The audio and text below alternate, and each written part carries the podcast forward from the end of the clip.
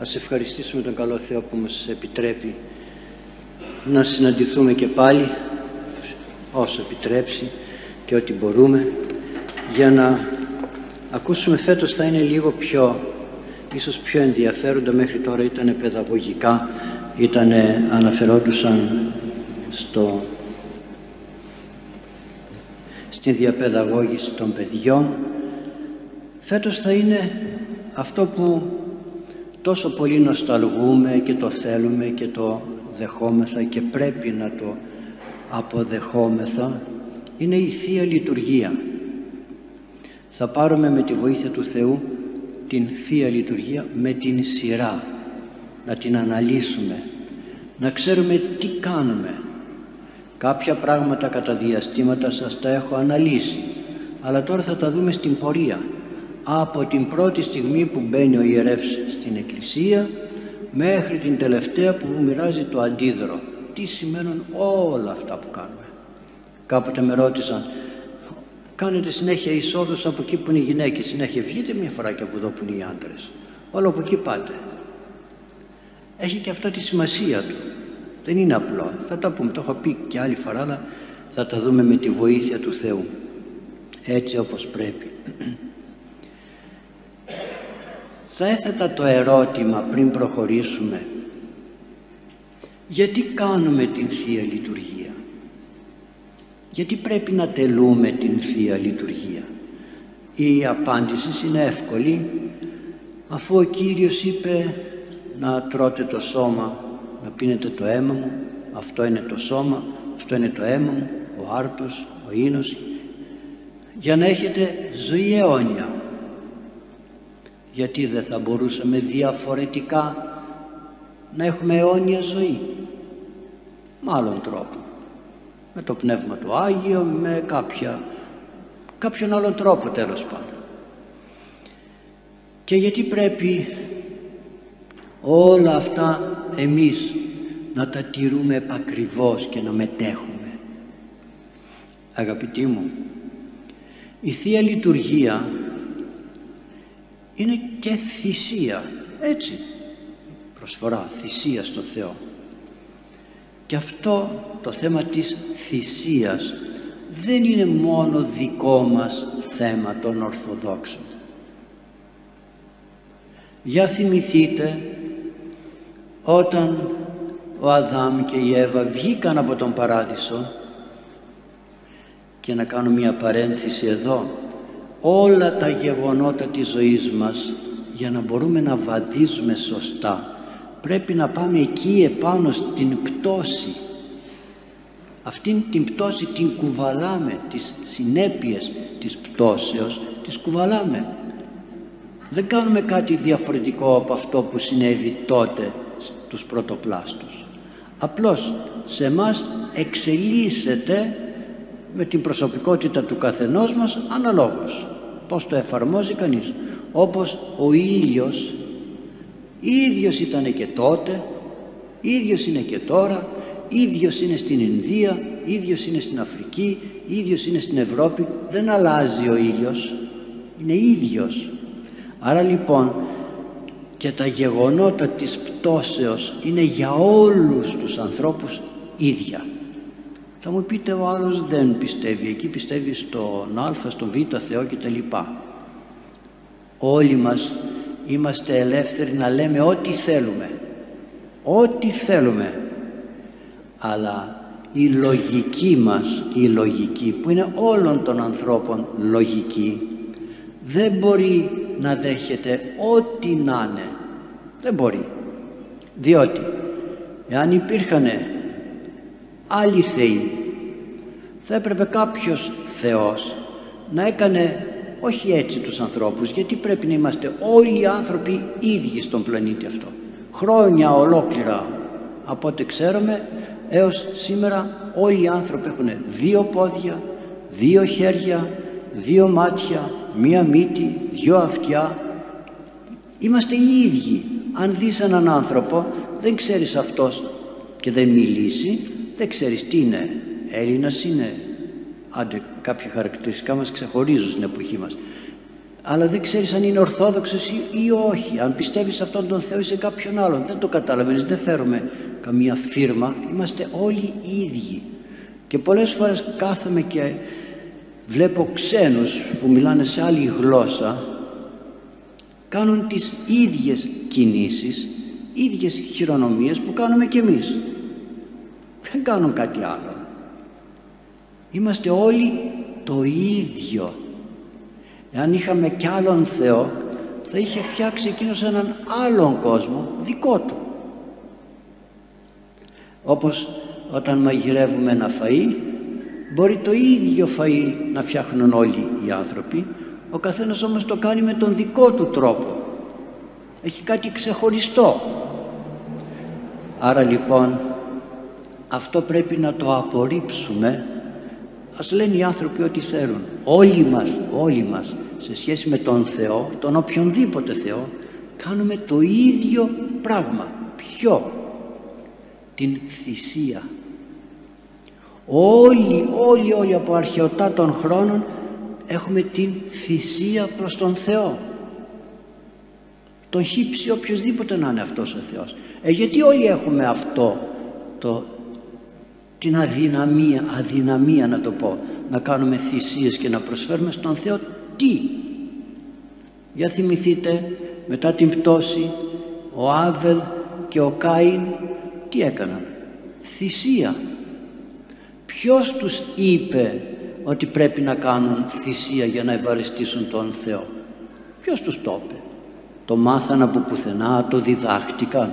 Άντε εμείς έχουμε τους ιεροκήρυκες, έχουμε τα βιβλία, έχουμε τους Αγίους, έχουμε αυτό που είπε ο Ιησούς Χριστός, προσφέρουμε θυσίες. Εκείνοι γιατί? Ποια ήταν η ανάγκη που τους έκανε να προσφέρουν θυσία? Αγαπητοί μου, μέσα στη συνείδησή μας, γιατί ξέρετε κουβαλάμε ό,τι μας έδωσε ο Θεός, κατ' εικόνα και καθομοίωση. Θέλουμε, δεν θέλουμε, είμαστε κατ' εικόνα Θεού με σκοπό να φτάσουμε στο καθομοίωση, να τον μοιάσουμε. Αλλά αυτό το έχει ο άνθρωπος μέσα από τον Παράδεισο. Στον Παράδεισο είχε το κατ' εικόνα και το καθομοίωση. Όπως επίσης στον Παράδεισο είχε αυτό που λέμε ενότητα. Όταν λέμε εικόνα Θεού, εκτός των άλλων είναι και η ενότητα που υπάρχει στον Θεό. Πατήρ, Υιός και Άγιον Πνεύμα, ένας Θεός. Όχι τρεις Θεοί, ένας Θεός, μία ουσία. Και όταν είπε ο Θεός ποιήσομεν άνθρωπον κατ' εικόνα ημετέρων και καθομοίωσιν, ποιήσομεν άνθρωπον είπε, όχι ανθρώπους. Άνθρωπο, έναν. Άρσεν και θύλη επίησεν αυτούς. Βλέπετε, ένας άνθρωπος, άνδρας, γυναίκα. Μία ουσία είμαστε, όλοι μας, μία ουσία είμαστε. Πολλά πρόσωπα, μία ουσία. Τρία πρόσωπα ο Θεός, μία ουσία, ένας Θεός. Άρα λοιπόν, τι έκανε ο διάβολος? Αυτό που κάνει και τώρα. Και τώρα αυτό κάνει ο διάβολος. Γίνε ανεξάρτητος. Έχεις πολλά. Έχεις λεφτά, έχεις εξουσία, έχεις γνώση, έχεις εξυπνάδα, έχεις. Μην εξαρτάσαι από κανένα. Έτσι δεν είπε και εκεί? Φάε από τον καρπό και θα γίνεις Θεός. Ανεξάρτητος δηλαδή. Ως Θεός. Ανεξάρτητος. Τι είπε ο καλός Θεός στους πρωτοπλάστους? Μη φάτε από αυτόν τον καρπό. Από όλα μπορείτε να φάτε, από αυτό δεν θα φάτε.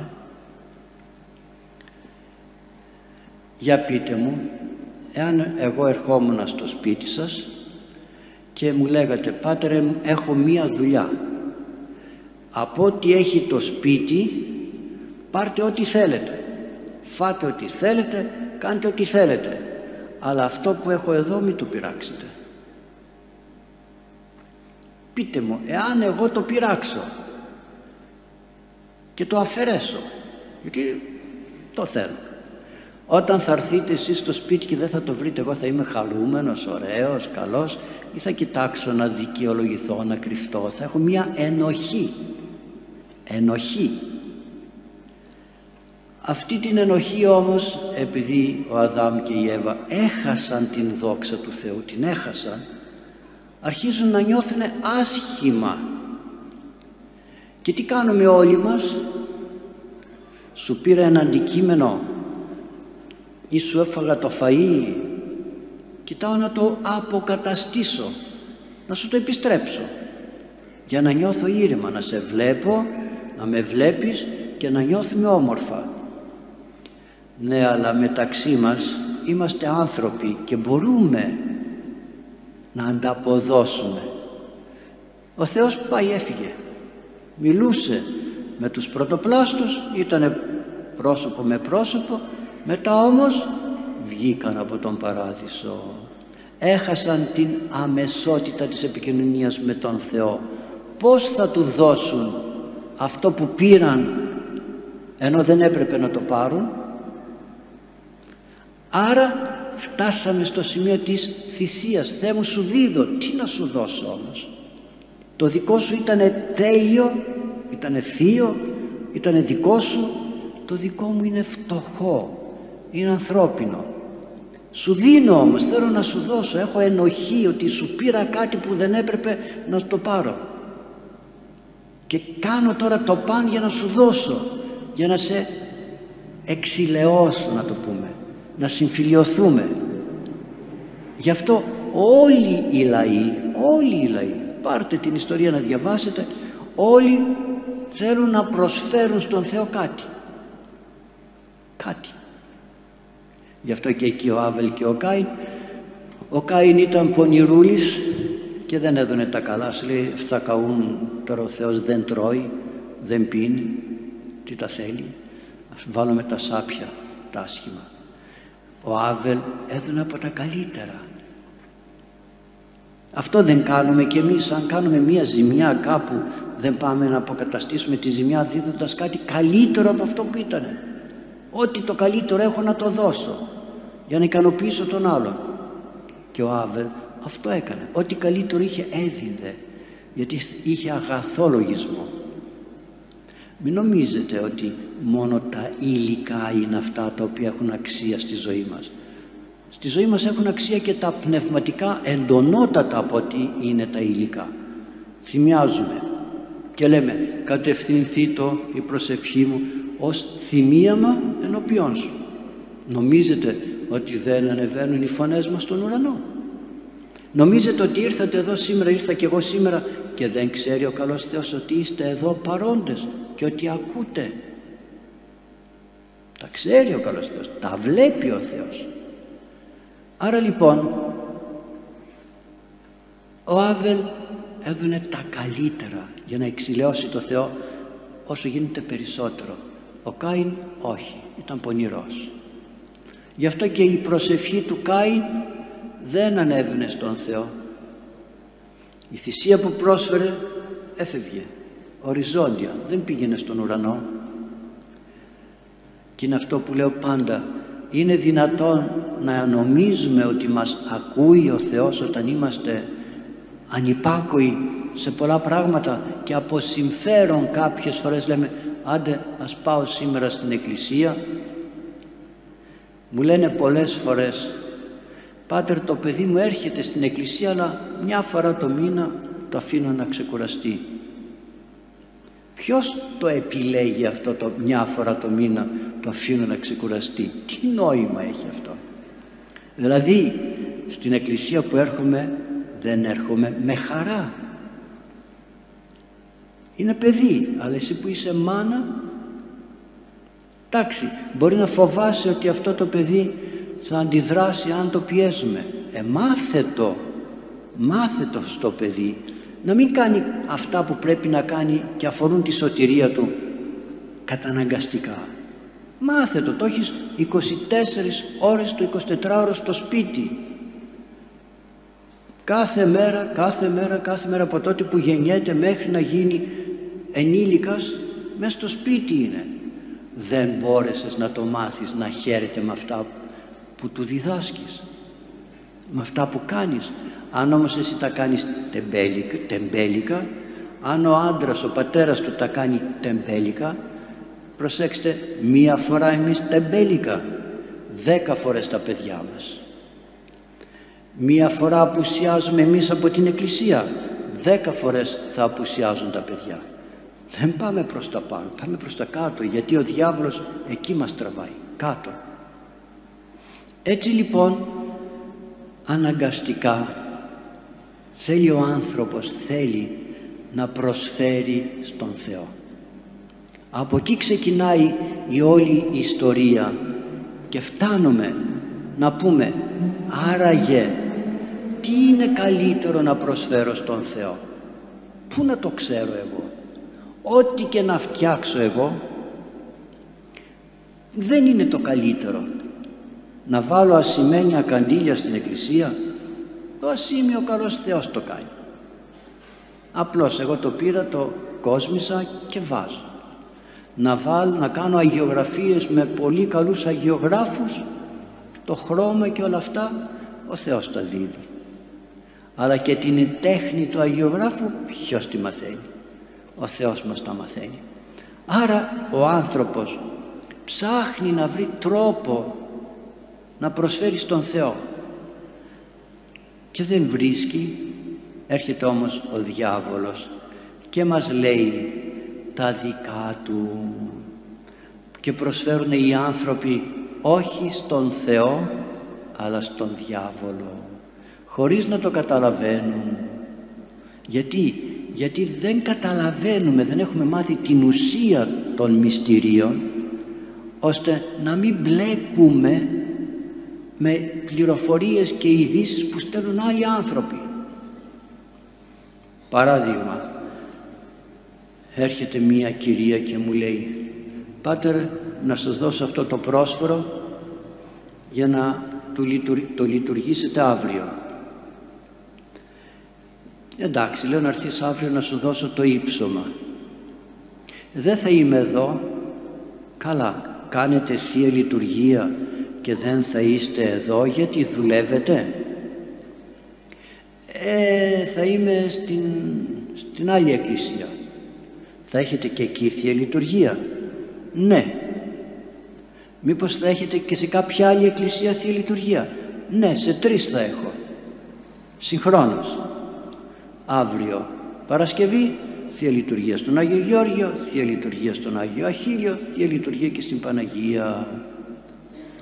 Γιατί την ίδια μέρα, λέω, 3 λειτουργίες και δεν θα είστε παρούσα εσύ ή κάποιος άλλος δεν θα είσαι παρούσα? Έτσι μου είπε ένας παπάς. Ποιος παπάς, λέω, σου το είπε? Κανένας παπάς δεν το λέει αυτό. Προσέξτε, κανένας, όσα γράμματος και να είναι. Κανένας. Ποιος παπάς σου το είπε? Κάποιος, λέει, δεν τον θυμάμαι το όνομα. Όταν αρχίζει να λέει κάποιος, δεν είναι δυνατόν να έρθεις τον Άγιο Γεώργιο, να ρωτήσεις έναν παπά του Αγίου Γεωργίου και μετά να μην θυμάσαι πού πήγες και ποιον παπά ρώτησες, αφού πας και ρωτάς τον παπά, ξέρεις ποιον ρωτάς, ξέρεις πού πήγες. Σε ποια εκκλησία είναι αυτός ο παπάς? Δεν θυμάμαι πώς τη λένε, δεν θυμόταν τίποτα. Λέω, πού? Προς τα κάτω, προς τα πάνω, προς τα εδώ επάνω? Προς τα εδώ επάνω, λέει. Μήπως ήταν εκεί? Είπα την πόλη, δεν θέλω να πω να μην θεωρηθεί ότι προσβάλλουμε ανθρώπους. Μου λέει ναι. Μήπως ήταν στο τάδε χωριό? Μου λέει ναι. Μήπως τον λέγανε έτσι? Μου λέει ναι. Αυτός, λέω, δεν είναι παπάς, είναι λαϊκός και είναι και μάγος. Καταλαβαίνετε? Πάρε το πρόσφορό σου και φύγε. Πάρε το πρόσφορο και φύγε, αύριο δεν θα κάνω θεία λειτουργία. Μα φύγε, μη σου πω, σου βάλω και κανόνα επειδή μιλάμε, ότι δεν θα κοινωνήσεις για πολύ καιρό, γιατί αυτό που έκανες είναι μεγάλη αμαρτία. Ξέρετε τι γίνεται? Δεν έχουν εμπιστοσύνη στα μυστήρια. Γιατί τα έχουμε τα Ιερά Μυστήρια? Γιατί τα έχουμε τα Ιερά Μυστήρια? Δεν τα έδωσε ο καλός Θεός για τη δική μας λύτρωση και σωτηρία. Γιατί πρέπει να τρέχω από εδώ και από εκεί, από εδώ και από εκεί, και να ψάχνομαι και να λέω ας πάω και από εκεί, ας πάω και από εκεί, ας πάω. Άλλο θέμα να πω πάω σήμερα να εκκλησιαστώ στην τάδε εκκλησία, μετά θα πάω σε μια άλλη, στην άλλη Κυριακή σε μια άλλη εκκλησία, γιατί έτσι μου αρέσει να απολαμβάνω τη Θεία Λειτουργία όπου σε ένα μοναστήρι ή οπουδήποτε αλλού. Κι άλλο να κάνω κάποια πράγματα γιατί δεν τα πιστεύω τα υπόλοιπα. Γιατί πρέπει να φτάνουμε στον ιερέα αφού έχουμε πάει σε μάγους, μάγισσες και δεν μας κάναν τίποτα, και να του πούμε του ιερέως διάβασε μου μια ευχή για τις μαγείες, και πού ξέρεις ότι σου κάνανε μάγια? Μου λέει μια φορά κάποιος, βρίσκω, λέει, στην πόρτα μου συνέχεια μαγικά νερά. Και πού ξέρεις ότι είναι μαγικά? Δεν μ' αγαπάει η πεθερά μου και μου τα κάνει, και την άλλη μέρα πάνε όλα στραβά. Είστε σίγουροι? Ναι. Βάλτε, λέω, μια κάμερα για να δείτε ποιος είναι, να μην λέμε κουτουρού πράγματα. Τι ήταν, ξέρετε τι ήτανε? Ένας σκύλος που πήγαινε κάθε πρωί εκεί και ελέρωνε το μέρος. Γιατί έτσι το ήθελε. Να τα, λέω, τα μάγια. Και αρχίζει, όχι ότι δεν υπάρχουν, εντάξει, αλλά δεν είναι τόσο απλό να λες μου κάναν και να ρίχνεις ευθύνη. Πού? Δεν μπορώ να παντρευτώ, λέει, μου κάνανε μάγια. Πώς το ξέρεις ότι σου κάνανε μάγια και δεν μπορείς να παντρευτείς? Πήγα, λέει, σε έναν και μου είπε ότι μου κάναν μάγια. Ωραία, σου είπε ότι σου κάναν μάγια. Ποιος σου τα κάνει, σου είπε? Όχι. Πώς θα τον αποφύγεις τότε? Διότι αν κάποιος μου κάνει κακό πρέπει να τον αποφύγω. Αφού δεν μου είπε. Σε ρώτησε αν εξομολογείσαι? Όχι. Σε ρώτησε αν εκκλησιάζεσαι? Όχι. Σε ρώτησε αν κοινωνείς? Όχι. Πώς θα διώξουμε τον διάβολο? Πώς? Έτσι, στο κουτουρού. Και παίρνουμε την φήμη ότι αυτός λύνει μάγια, αυτός. Πόσοι έρχονται και μου λένε, πάτερ, εσείς λύνετε μάγια? Άκουσε, παιδί μου, λέω, όλοι οι παπάδες λύνουν μάγια. Όχι, λέει, μου είπανε ότι είναι οι ειδικοί αυτοί που λύνουν μάγια. Δηλαδή, βλέπετε, δεν παραδέχομαι την ιεροσύνη και την ευχή που διαβάζει ο ιερεύς, ούτε το επιτραχύλιο το παραδέχομαι. Τι είναι αυτό, ύφασμα. Άρα τι θέλεις?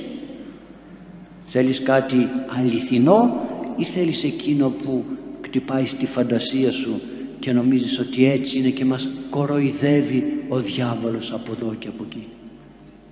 Έρχεσαι στην εκκλησία. Γιατί έρχεσαι? Ξέρεις γιατί έρχεσαι? Έρχεσαι για να προσευχηθείς? Όχι. Δευτερεύον. Δεύτερο είναι αυτό, όχι δευτερεύον. Δεύτερο είναι αυτό. Έρχεσαι για να σε δουν οι άλλοι? Ανόητο. Έρχεσαι γιατί πρέπει να πηγαίνεις εκκλησία? Άστοχο. Γιατί αν δεν ξέρω γιατί πηγαίνω, το ότι θα πάω και το μυαλό μου θα φύγει από εδώ και από εκεί είναι γεγονός, θα φύγει το μυαλό, αλλά ξέρω γιατί πηγαίνω. Ξέρω γιατί πολλές φορές κάνουμε αρτοκλασία. Έχουμε πάτερ αρτοκλασία. Βάλτε, λέω, τους άρτους. Φέρουνε 3. Λέω, οι άλλοι 2 δεν φτάνουν αυτοί. Γιατί βάζουμε 5 και όχι 3? Το ξέρεις? Μου είπαν ή 1 ή 3 ή 5. Ποιος σου το είπε αυτό? Η γειτόνισσα. Η γειτόνισσα είναι εκείνη η οποία θα σε κατευθύνει στην πνευματική ζωή. Η γειτόνισσα. Τον ιερέα γιατί τον έχουμε? Βλέπετε, λοιπόν, ότι δεν πιστεύουμε στο βάθος το μυστήριο της ιεροσύνης. Πώς τότε θα μπορέσει να έλθει η χάρις και η ευλογία του Θεού διά του ιερέως. Βλέπετε, ο Θεός δεν έρχεται ο ίδιος να μας κάνει κάτι. Βάζει ανθρώπους. Ανθρώπους βάζει. Ο ιερεύς τι είναι? Άνθρωπος είναι. Δίδει όμως την χάρη του. Ο ιερεύς θα κάνει τον αγιασμό, ο ιερεύς θα κάνει το ιερό ευχέλαιο, ο ιερεύς τη βάπτιση, ο ιερεύς το γάμο και ούτω καθεξής. Όλα ο ιερέας τα κάνει. Όχι ο ιερέας γιατί είναι κάτι άλλο, αλλά γιατί μέσα από αυτόν είπε ο Κύριος ότι θα στέλνω την χάρη και την ευλογία μου. Πώς είναι τώρα? Εγώ μιλάω, μέσα από αυτό το μικρόφωνο θα φύγει ο ήχος και θα έρθει έξω για να τα ακούσετε όλοι, όχι από κάπου αλλού. Έτσι πρέπει να γίνει, έτσι και ο Κύριος, έτσι θέλει την χάρη του και την ευλογία του να την στέλνει μέσα από ανθρώπους. Και δεν είναι ο άνθρωπος, προσέξτε, δεν είναι ο άνθρωπος που μας στηρίζει και μας ενισχύει. Είναι η ταπείνωση, η άκρα ταπείνωση του Θεού που συνεχίζει ακόμη ταπεινά να δουλεύει και να μας σώζει, ταπεινά. Προσέξτε, έχουμε τώρα τα Ιερά Λείψανα του Αγίου Νεκταρίου και του Αγίου Λουκά. Έχουμε τον Άγιο Γεώργιο, έχουμε Αγίους. Όταν κάνει ένα θαύμα ένας Άγιος, ποιος το κάνει? Ο Άγιος το κάνει. Ο Θεός το κάνει μέσα από τον Άγιο. Θέλει ο Άγιος να προβλεφθεί, τόσο πολύ μας αγαπάει. Δεν προβάλλεται ο ίδιος να πει εγώ είμαι και κανένας άλλος, αλλά μοιράζει την χάρη και την ευλογία του έτσι ώστε ταπεινά και εμείς ταπεινά να πάρουμε και να πάρουμε την ευχή του παπά. Θέλω έναν καλό παπά να εξομολογηθώ. Καλό παπά για να εξομολογηθείς, δηλαδή υπάρχουν καλοί και κακοί παπάδες στο μυστήριο. Το μυστήριο είναι εκείνο που σε σώζει, όχι ο παπάς. Αν έχεις προβλήματα και θέλεις να συζητήσεις, ψάξε. Αλλά αν θέλεις να εξομολογηθείς και στον παπά του χωριού που δεν ξέρει να διαβάζει, αν έχει ευχή από το Δεσπότη, έτσι, θα σου διαβάσεις συγχωρητική ευχή και τελειώσαμε. Και ας μην ξέρει τίποτα.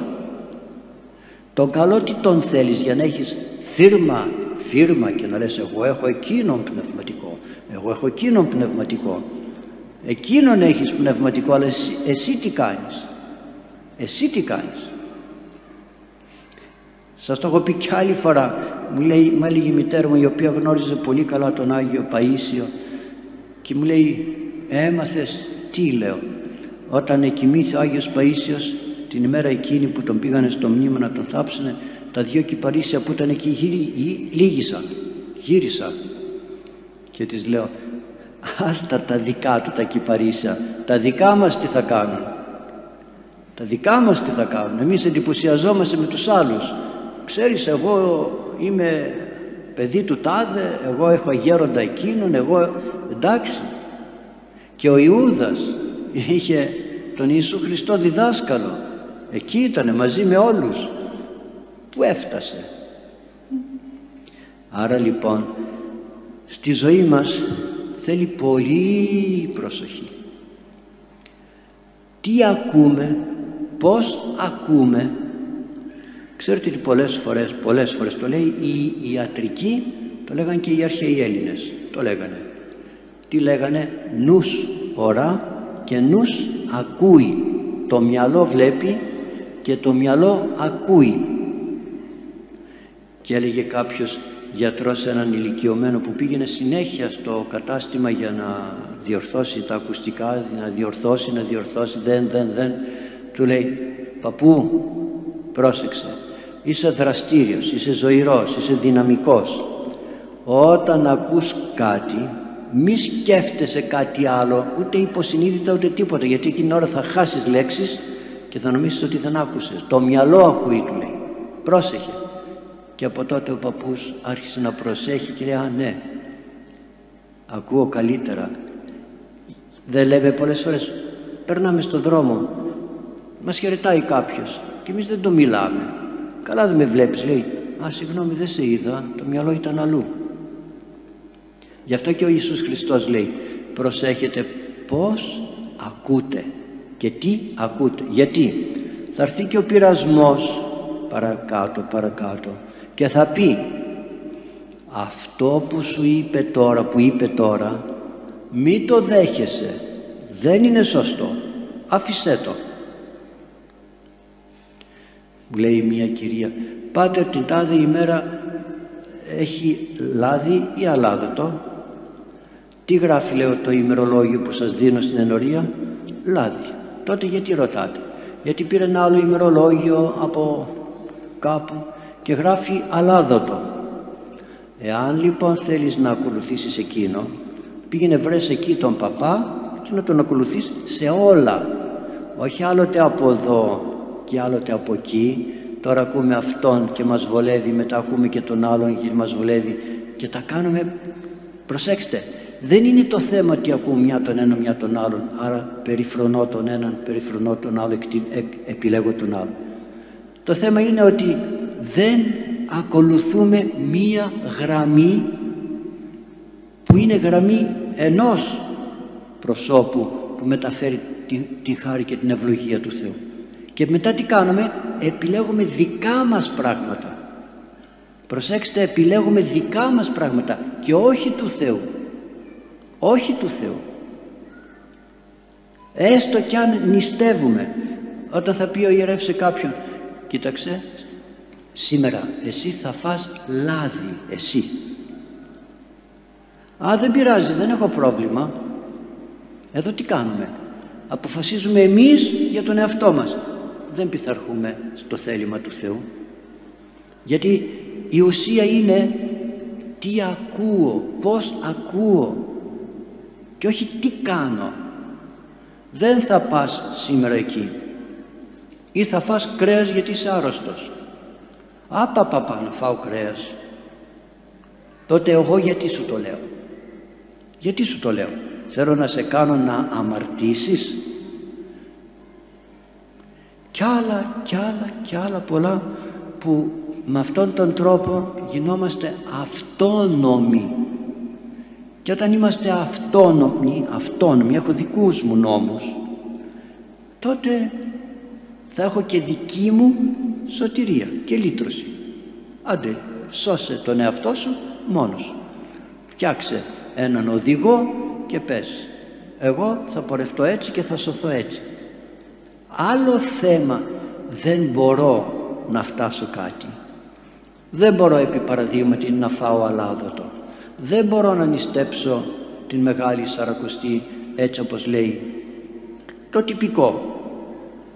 Όχι όμως να λέω, καλά, ποιος την έκανε την νηστεία? Οι παπάδες την έκαναν την νηστεία. Λόγια των παπάδων είναι. Ή άστον αυτόν να λέει, δεν ξέρει. Είχα περίπτωση, το έχω ξαναπεί, όταν πρωτοξεκίνησα να εξομολογώ ως κληρικός, έρχεται μια κοπέλα και μου θέτει ένα ερώτημα, ένα πρόβλημα και έπρεπε να δώσω μια απάντηση. Έδωσα την απάντηση και έφυγε η κοπέλα. Μετά από καιρό, είχε πρόβλημα με τον σύζυγό της. Μετά από καιρό μου ήρθε και μου λέει, σας ευχαριστώ πάρα πολύ για τη συμβουλή που μου δώσετε, την τήρησα επακριβώς και ήρθε η ομόνοια στο σπίτι μας. Επειδή ήμουν νέος κληρικός, ρώτησα ποιο ήταν το πρόβλημα και τι απάντηση έδωσα, γιατί δεν θυμόμουν, που να θυμάσαι με τόσο κόσμο, και μου είπε αυτό που ρώτησε και την απάντηση που έδωσα. Το θυμάμαι ακόμη, ότι έκαψε το πρόσωπό μου, κοκκίνησα, γιατί αυτή την απάντηση που έδωσα ήταν λάθος. Και λέω, τώρα ήρθε και με δουλεύει, με πειράζει? Και ρώτησα ξανά, ναι, σίγουρα, σιγουρότατα. Και είπα από μέσα μου, όταν ο άλλος πειθαρχεί και υπακούει στο λάθος που νομίζω ότι λέει λάθος, το αναλαμβάνει ο Θεός. Προσέξτε, το αναλαμβάνει ο Θεός και το μετατρέπει σε σωστό. Και δεν είναι δική μου γνώμη. Θυμηθείτε στο γεροντικό που ήταν ένας τσομπάνος έξω σε ένα νησί, έβοσκε τα ζώα του και περνούσε από εκεί ένα καράβι και έπαθε βλάβη και προσάραξε σε αυτό το νησί και βγήκε ένας επίσκοπος που ήταν μέσα στο καράβι μέχρι να τακτοποιηθεί το πρόβλημα και βρίσκει τον τσομπάνο και κουβέντιασαν και του λέει «Προσεύχεσαι παππούλη, γέροντά μου». «Δεν ξέρω γράμματα», λέει, «δεν ξέρω». «Δεν πειράζει, να λες δύο λεξούλες. Κύριε, λέει, σε με. Κύριε, λέει, σε με». «Εντάξει, εντάξει». Μπαίνει στο καράβι, φεύγει και κάποια στιγμή του φωνάζουν του επισκόπου «Κοίτα», λέει, «κοίτα», κοιτούσε. Από πίσω έτρεχε ο τσομπάνος αυτός πάνω στην κάπα του, μέσα στη θάλασσα έτρεχε. «Παππούλη, παππούλη, πώς μου είπες να προσεύχομαι, μπερδεύτηκα». «Τι λες», του λέει, «τι λες». «Κύριε, μη με ελεείς». «Λάθος, μη με ελεείς».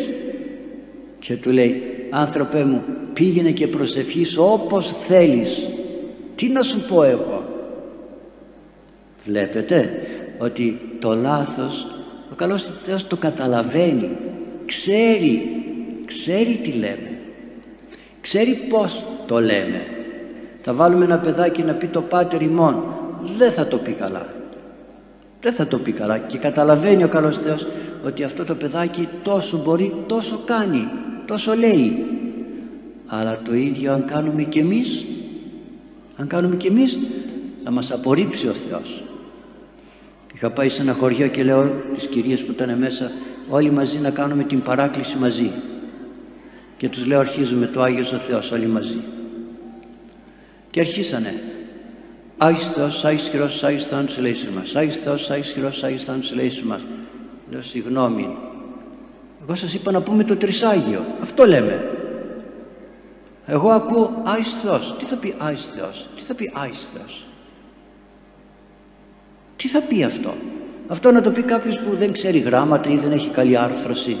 Σας πειράζει, λέω, να πείτε «Άγιος ο Θεός», «Άγιος ισχυρός».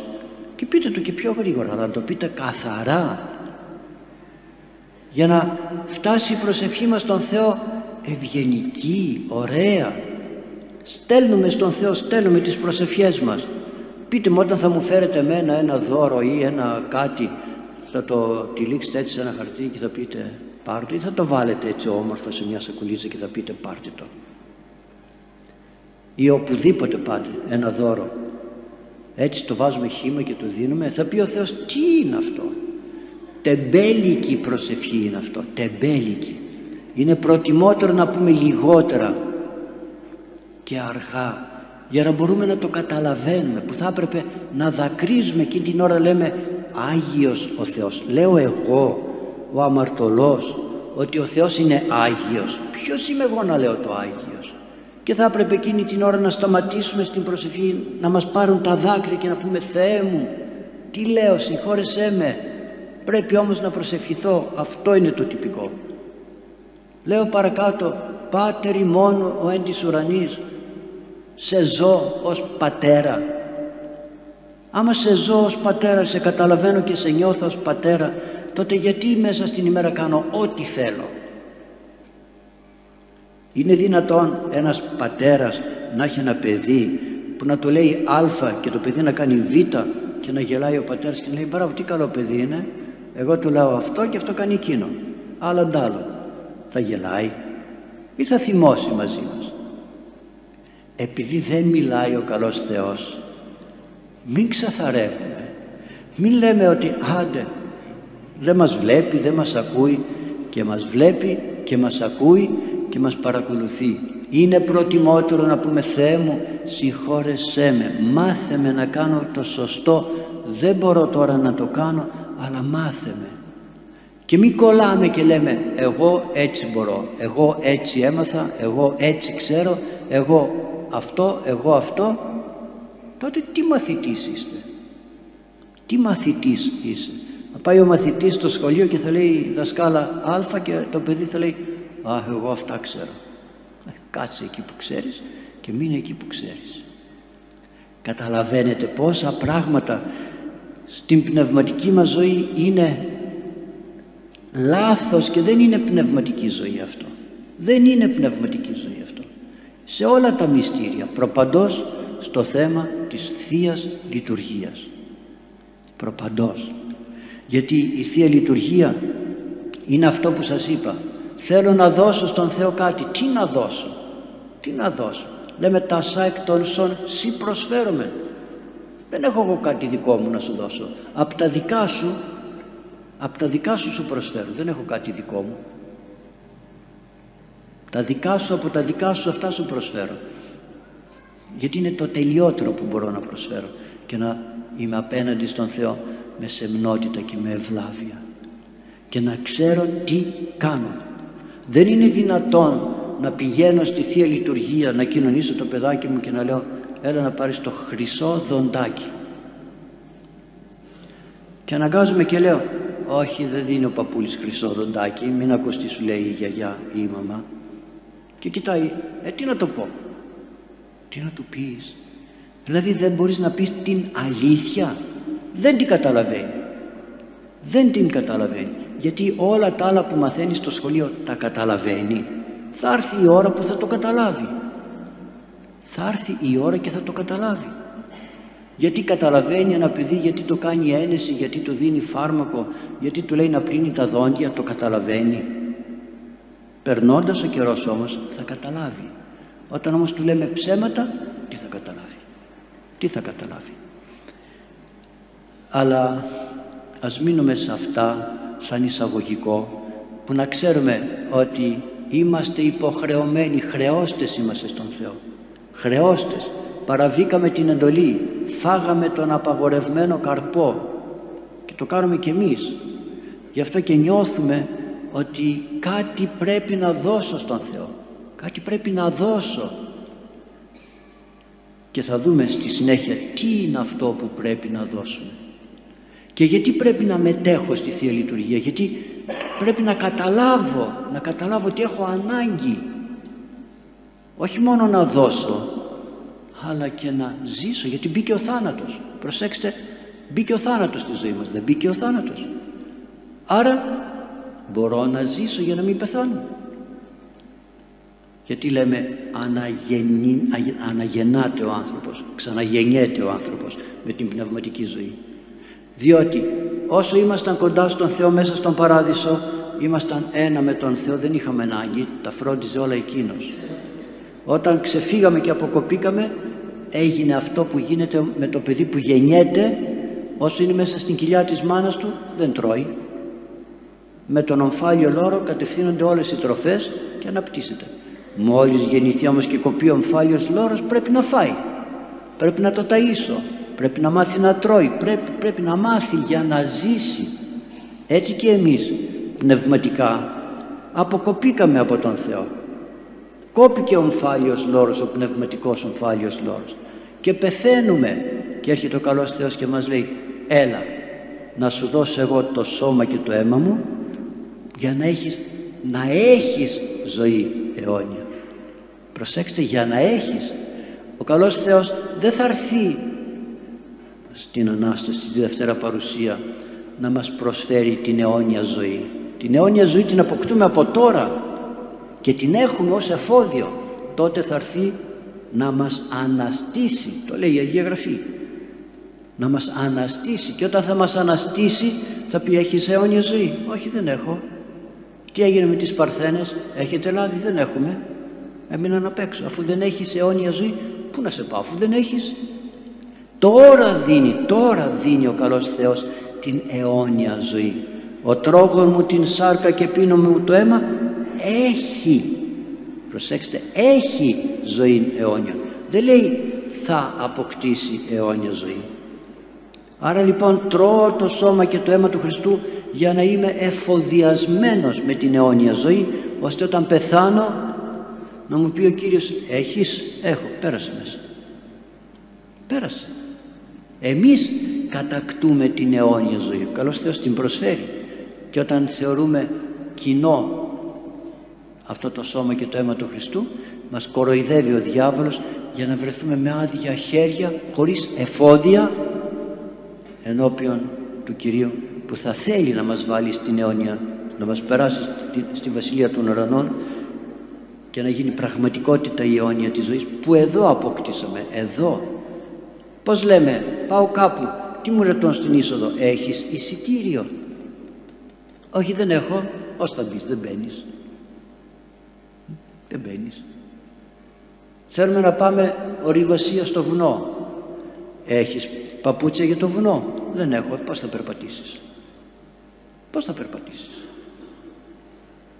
Άρα λοιπόν, να γιατί πρέπει να ερχόμαστε στην ακολουθία της Θείας Λειτουργίας. Μπορεί να μην κοινωνούμε, γιατί δεν είμαστε άξιοι να κοινωνούμε πάντα, αλλά τουλάχιστον δίνω το παρόν και λέω, Κύριε, και εγώ ήθελα να κοινωνήσω, δεν είμαι έτοιμος, δεν είμαι κατάλληλα προετοιμασμένος, αλλά τι να κάνω? Και μου λέει ο Θεός, πάρε το αντίδωρο. Τι νομίζετε, είναι απλό το ότι κάθεστε, πόση ώρα κάθεστε να έρθετε να πάρετε το αντίδωρο? Άντε και εμείς σας δίνουμε μεγάλο αντίδωρο. Πάμε σε άλλες εκκλησίες και είναι μικρό, γιατί δεν έχουν πρόσφορα. Και κάθεται ο κόσμος τόση ώρα. Δεν πάει στο σπίτι, θα πάει στο σπίτι να φάει το ψωμάκι του, μια χαρά. Τι κάθεται εδώ να πάρει το αντίδωρο? Είναι το υποσυνείδητο. Το υποσυνείδητο μέσα μας δουλεύουν όλα αυτά, μην νομίζετε. Δουλεύουν, φωνάζουν, κατευθύνουν.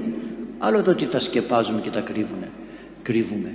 Και μας λένε, τρέξε να πάρεις την αιώνια ζωή. Τρέξε, νοσταλγεί το είναι μας, το κατοικόνα που έχουμε μέσα και το έχουμε καταστρέψει. Φωνάζει, τρέξε να πάρεις αιώνια ζωή. Άρα λοιπόν, να γιατί αποφασίσε ο Σεβασμιότατος να αναλύσουμε το βιβλίο της, την ακολουθία της Θείας Λειτουργίας, και δεν θα βιαστούμε, πρώτο ο Θεός, θα πάμε βήμα-βήμα, όπως το είπα, για να μπορείτε να καταλαβαίνετε τι κάνουμε και εμείς μέσα. Φέρνετε το πρόσφορο, φέρνετε το λάδι, φέρνετε τον άμα και άλλα πράγματα που για κάποιους ανθρώπους είναι λίγο γνωστά, είναι λίγο στραβά γνωστά, είναι λίγο έτσι, είναι λίγο αλλιώς, να τα τοποθετήσουμε όμορφα, έχοντας οδηγούς, τον Άγιο Νικόλα τον Καβάσιλα, τον Άγιο Ιωάννη τον Χρυσόστομο, τον Μέγα Βασίλειο και άλλα κείμενα και άλλων πατέρων, ώστε να μπορούμε να πατούμε σωστά. Ξέρετε πόσοι λένε στην παράκληση, υπεραγία Θεοτόκε, πρέσβευε υπερ ημών. Τα άκουγα και προχθές κάπου, είχαν μία. Υπεραγία Θεοτόκε, πρέσβευε υπερ ημών. Είπα σε κάποιον, ξέρεις τι λες? Αλλά δεν θα το αναλύσω τώρα, θα έρθει η ώρα να το αναλύσουμε. Να σας ευλογεί ο καλός Θεός, να είσαστε καλά, καλή χρονιά, καλή αρχή, και κάθε Πέμπτη θα είμαστε εδώ με τη βοήθεια του Θεού, εκτός αν τύχει κάτι. Τα υπόλοιπα της Τετάρτης και της Κυριακής, όσοι μπορείτε ακούστε τα από την ιστοσελίδα μας, και αν έχετε νεότερα παιδιά και θέλετε ερωτήματα, βάλτε τα εκεί μέσα ή φέρτε και εδώ ερωτήματα από αυτά που λέμε καμιά φορά, φέρτε ένα χαρτάκι και αφήστε το εδώ επάνω, να λύσουμε και τυχόν απορίες που έχετε. Καλό ξημέρωμα, καλή χρονιά και καλή μαθητεία όλοι μας. Να σας ευλογεί ο καλός Θεός. Δι' ευχών των Αγίων Πατέρων ημών, Κύριε Ιησού Χριστέ ο Θεός, ελέησον και σώσον ημάς. Αμήν. Και χαίρομαι που σας βλέπω πρόθυμους για να ακούτε το Λόγο του Θεού. Να είστε καλά. Καληνύχτα σας.